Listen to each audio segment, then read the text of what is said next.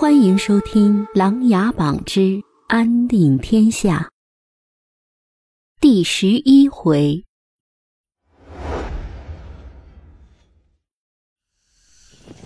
大鱼的边境上，萧庭生从行军箱里拿出一个梨子，递给了飞流，并示意大家停留在此休息。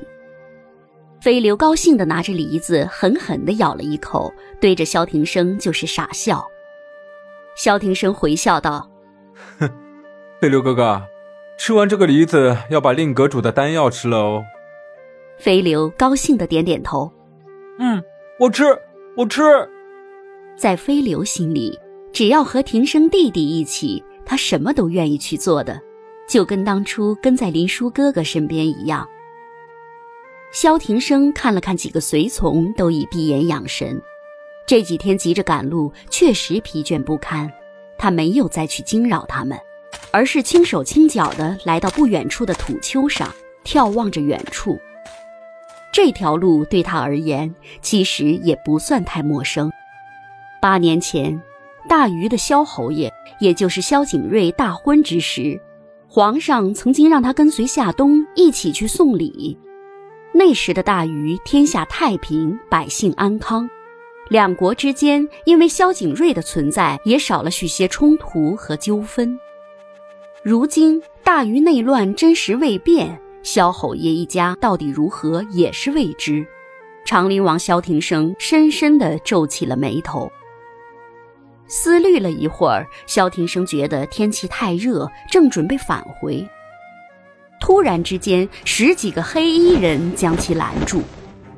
萧庭生背后出了一身冷汗，这些人是什么时候来的？为什么又没对他下手？拔出佩剑，双眼怒瞪着黑衣人，环顾了一下四周。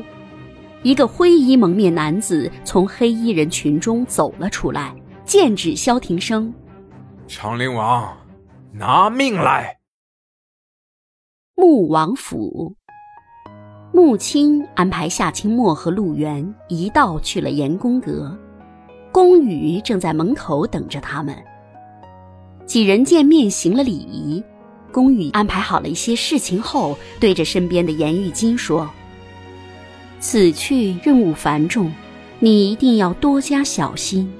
南楚那边的人已经接到通知，会与你们联络。”严玉金不舍得点点头。本来打算一起和宫羽去北燕协助林深，但是南楚那边事情也很重要。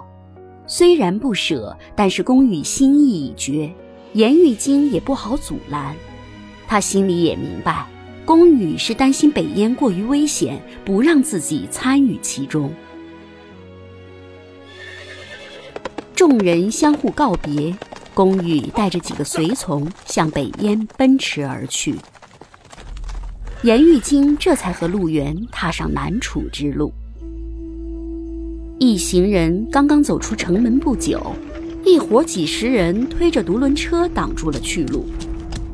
夏清墨下马上前询问，刚要说话，这群人从独轮车里拿出刀剑，向夏清墨左臂上砍了过来。还好夏清墨一个漂亮的躲闪，受了点皮外伤。颜玉金和陆源随即从马上飞来，落在夏清墨身边。三个人背靠背，一人一方。这群人把三人围在中间，混战就此开始。